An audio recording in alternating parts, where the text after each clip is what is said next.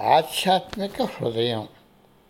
ముప్పై మూడవది మానవునకు మూడు హృదయాలు ఉన్నాయని అంటారు. ఒకటి భౌతికమైనది. దాన్ని వైద్యుడు కత్తితో ముక్కలు చేయవచ్చును.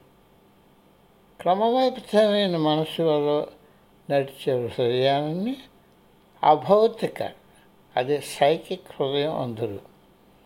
ఆధ్యాత్మిక హృదయానికి హృదయం మనసు రెండిటిపైన నియంత్రణ ఉంటుంది. అది విచారము బాధ కష్టాలకు అతీతమైనది.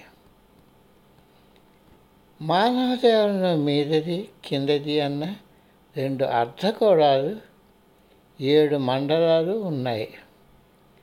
రెండు అర్ధగోళాలను కలిపేదాన్ని అనాహత చక్రము అందురు. ఇది ఆధ్యాత్మిక హృదయం.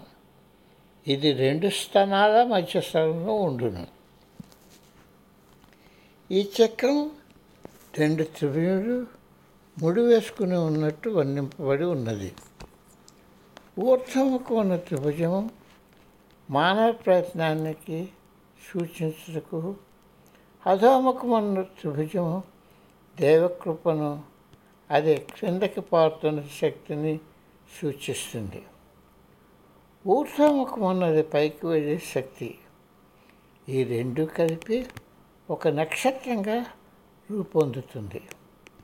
దీనిని యూదులు సాంప్రదాయంలో స్టార్ ఆఫ్ డేవిడ్ అని క్రైస్తవ సాంప్రదాయంలో cross of the secret heart అని హిందూ సాంప్రదాయంలో అనాహత చక్రం అని అందరు మనస్సుని ఆధ్యాత్మిక హృదయపై లగ్నం చేసినప్పుడు అది గాఢ ఏకాగ్రత స్థితిని పొందుతుంది.